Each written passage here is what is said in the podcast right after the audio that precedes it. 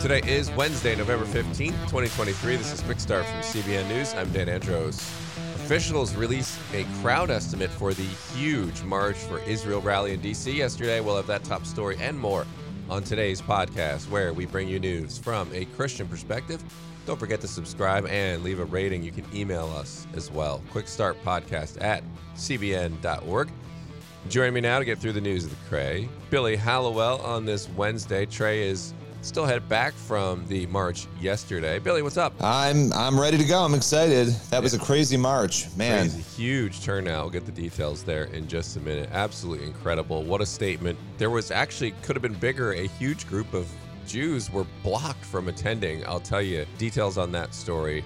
We have a famous ex-Muslim making the focus story today, Billy. Yes, yeah, this is uh, crazy. She was an she became an atheist right after being a Muslim, very well known.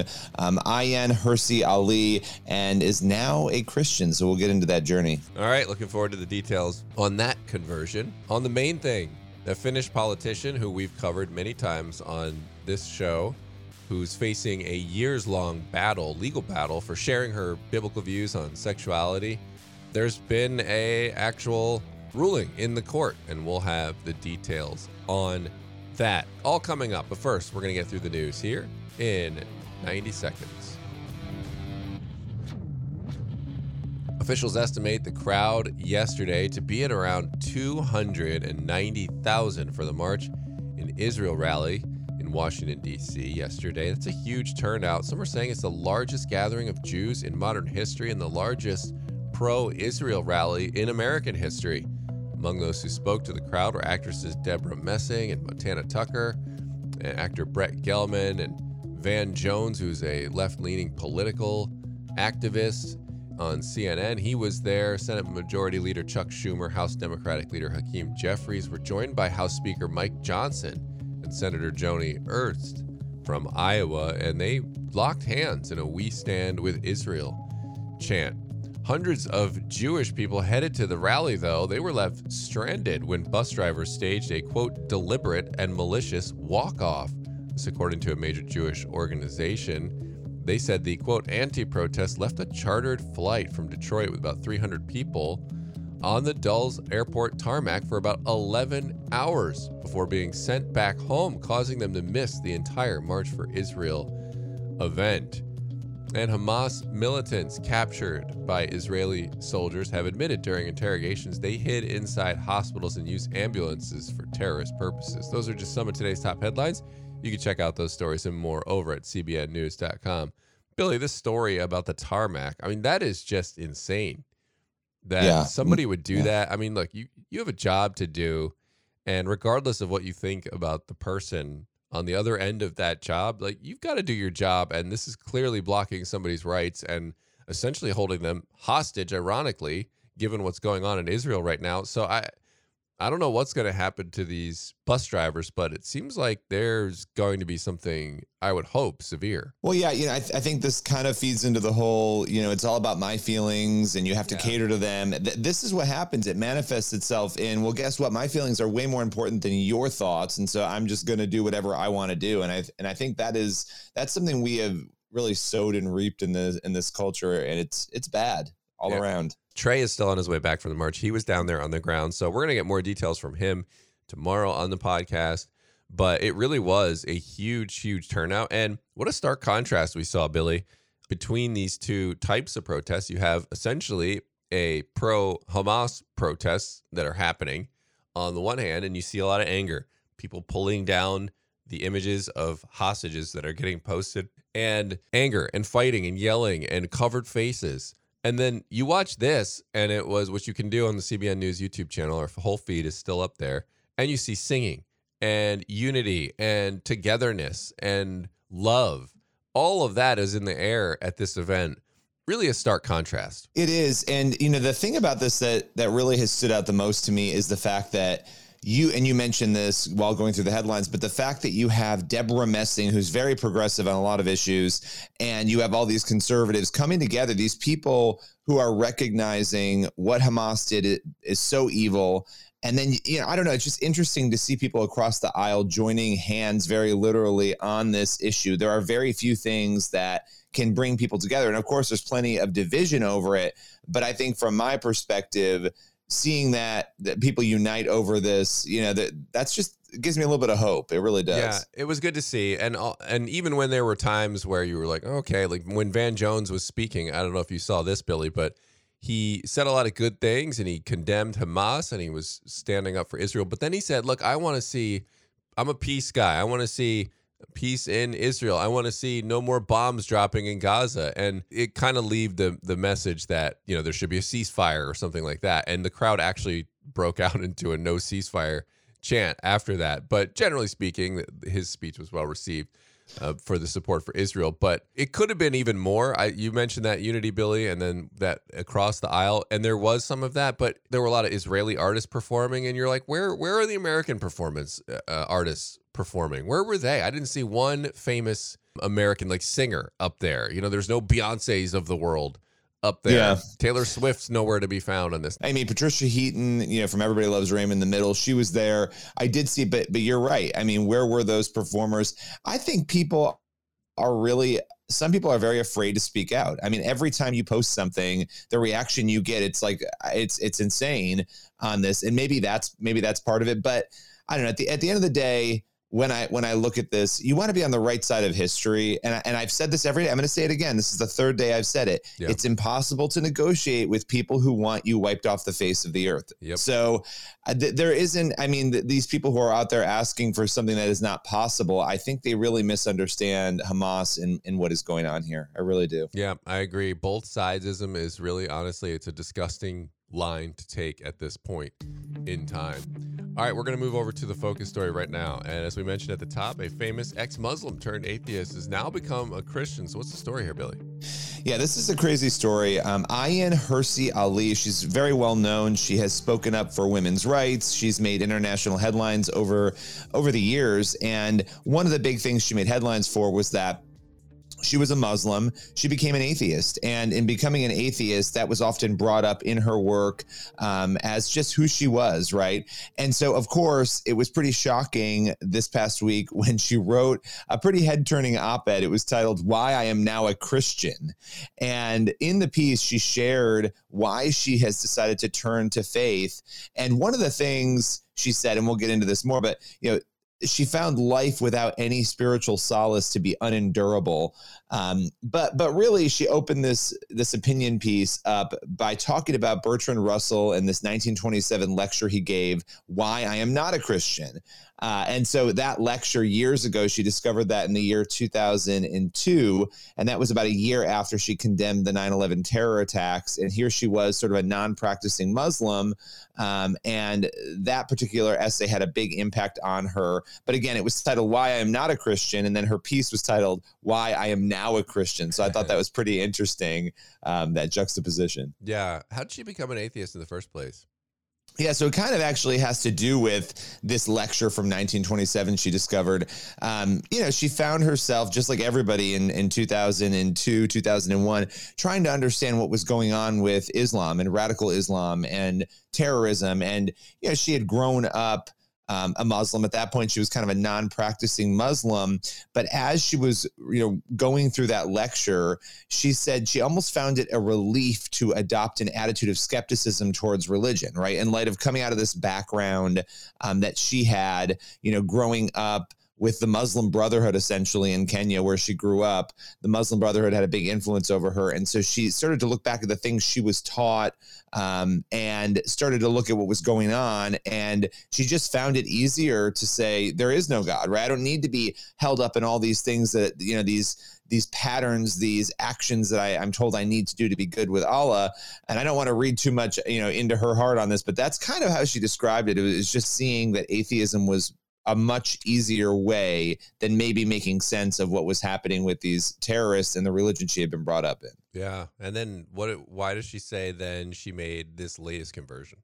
So th- this is what's so interesting. She said there there are a couple of reasons, but one of them included the social benefits of the Judeo-Christian values that you know we all hold dear. She said that Western civilization is under threat from you know all different forces. She talked about the resurgence of authoritarianism and um, the Chinese Communist Party. She talked about Putin, the rise of global Islamism, all these things that she said really threaten the West. That they've all come together. And she also mentioned the viral spread of woke ideology. She said it's eating the moral fiber of the next generation which was a pretty interesting line. Um, she said in the end, she found Christianity to be the only credible answer um, to our desire to uphold the legacy of this tradition and to provide safeguards for human freedom. So there was that part of it. Um, but she said, and, and I thought this was the most powerful part I have also turned to Christianity because I ultimately found life without any spiritual solace unendurable, as I mentioned. But she said, um, it was indeed very nearly self destructive. Mm. She said, atheism failed to answer a simple question What is the meaning and purpose? Of life. And she's like look i've got a lot to learn about christianity still yeah. Uh, but but she's at church and and trying to learn. And so it's a pretty i mean it went viral because of who she is yeah. and so pretty cool story. Yeah that's really great. And look i mean i'm listening to the details you have we have so far on her conversion. And look it's great and all the reasons she's stating are valid. I hope she has in there as well what we know from the gospel message that we recognize our desperate need as sinners, that we're all sinners, we all fall short, and that Christ is our only salvation, right? Because if if you end up coming to Christianity because of the other things aren't, you know, no religion do, doesn't satisfy, which is true, right? That the, the God shaped hole in your heart, that's a true statement, but we still have to recognize our need as sinners and our state as sinners in need of a savior and that who our savior is in Jesus Christ and then we have to turn towards him repent from our sins. So hopefully she gets to that point as well. But this is a this is really great this is a really great uh, story because I don't think a lot of people come full circle like that. I can't recall one story in all of the stories we've covered, Billy, where someone's gone from Muslim to atheist then back to Christianity. Maybe, but I don't I don't recall one. Yeah, no, and and I think you know, when you look at her upbringing and you understand, sometimes you really do understand how people go into atheism, right? You come out of, you yeah. know, a radical cult or you come out, you know, and I think in this case that was very similar with the Muslim Brotherhood and what she went through. But it is amazing. It seems like there's a pull on her, right? And what you described, again, I can't, we can't know everything from this op ed, but that right. she is going to, it sounds like she is coming to that place. So I'm, yeah, Good. praying for her. And that's something we should all be doing. Yeah, let's all pray for her for sure. It's a very, very positive development. Appreciate you bringing it to the focus story today on the podcast, Billy. And that's going to lead us into the main thing now. And a Finnish politician who faced a years long legal battle for sharing her biblical views on sexuality has been found not guilty of hate speech. Billy had a chance to catch up with Dr. Päivi Räsänen for today's main thing. So you have been cleared of all charges, all of the hate charges that were against you. And this was the second trial that you had gone through. What does it feel like to be finally done with it? So I have to say that I feel really grateful and relieved just today. This has been a happy day. so, of course, uh, all the time, uh, I I believed that uh, I will be acquitted from these charges, but but you never know. And but uh, the result of the appellate court, it was very clear. It was very good and unanimous. Three judges. So I, I, think that it is a very strong statement uh, uh, supporting the freedom of speech and freedom of faith. And I hope that it is encouraging uh, Christians and also other people to use their rights now. And I'm also happy that it has gained a lot of attention in Finnish media. Uh, there were live um, live broadcasts from my press conference to Finnish media, and I could tell thoroughly the case and also the message of the gospel to the Finnish homes is there any chance they could appeal again? You know, take us through. Are there any other legal options, or is this really truly now case closed and done? Yes, even that uh, the acquittal was very clear and, and the result of the court was very clear. Uh, there is still possibility that uh, the prosecutor uh, she has uh, she's able uh, to appeal to the Supreme Court. And she was interviewed today, and she said that she's considering it. she has 60 days time to consider to appeal to Supreme Court. Uh, she said says that she is disappointed to the result. So we can't know what happened, but um, anyway, I have got from uh, two courts, district court and appeal court, very clear acquittals.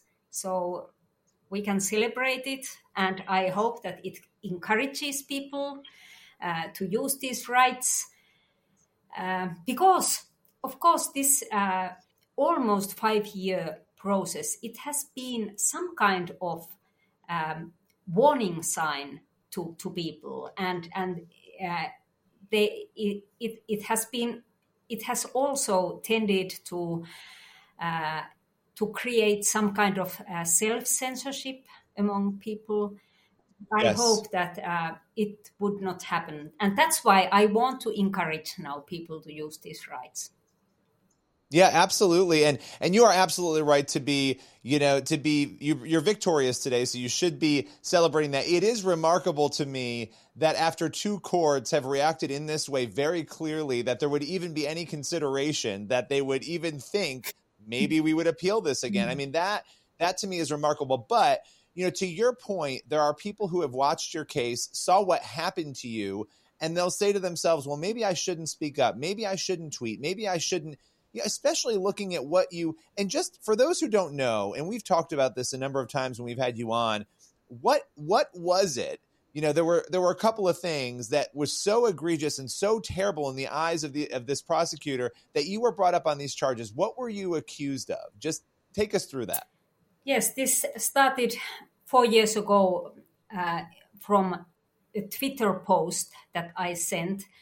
It was a question to the leadership of my church i posted uh, a photo that was taken from the bible from the book of romans its first chapter where Apostle Paul teaches about same sex uh, marriages.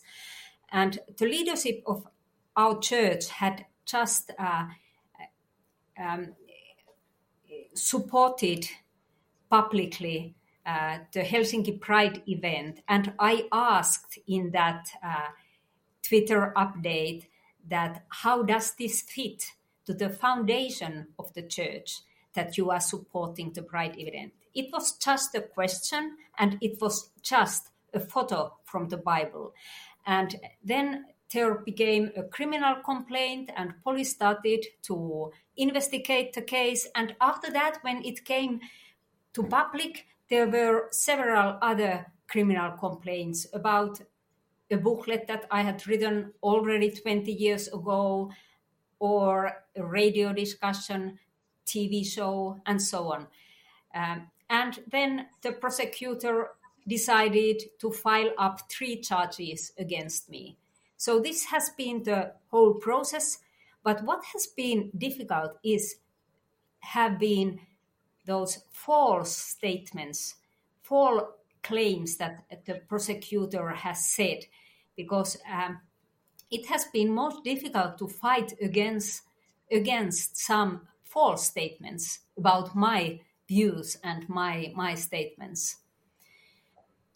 Yeah.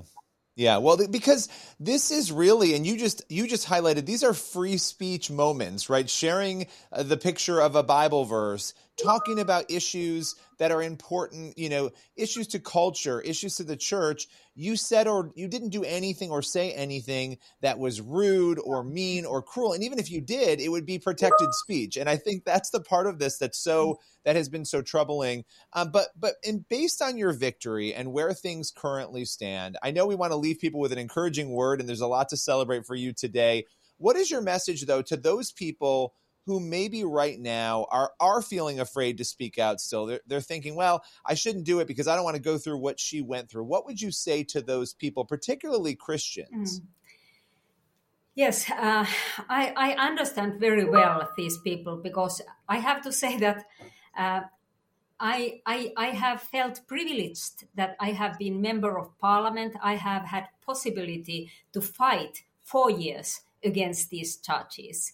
It, it might be more difficult for someone else uh, in, in some other occupations and, and so on. But uh, I, I, I, I would uh, I want to say that if we are silent about these biblical issues, about our convictions, about our faith, uh, the space for our freedoms, the, space for the freedom of speech, it, it comes narrower. It doesn't come bigger if we are silent. So that's why I think that we have a calling to speak. If we if we believe in Jesus, we speak about him and we tell the truth of his word.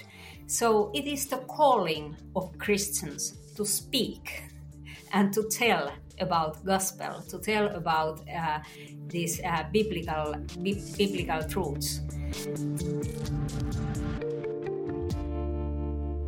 All right, Billy, appreciate that main thing. I mean, that is, it's crazy that, she, I mean, you think about what she's in court for, right? It sounds like this big controversy. Now she posted something online. It's wild. Yeah. Well, and they have, what, 60 days, I think she said, yeah. to potentially appeal still. So this could go to the Supreme Court. Oh, I mean, there goodness. is a chance that it's over for now, but there's a chance that, and the prosecutor said she's open to appealing. She's considering it. What a waste of resources. Unbelievable. Continue praying for Päivi as well.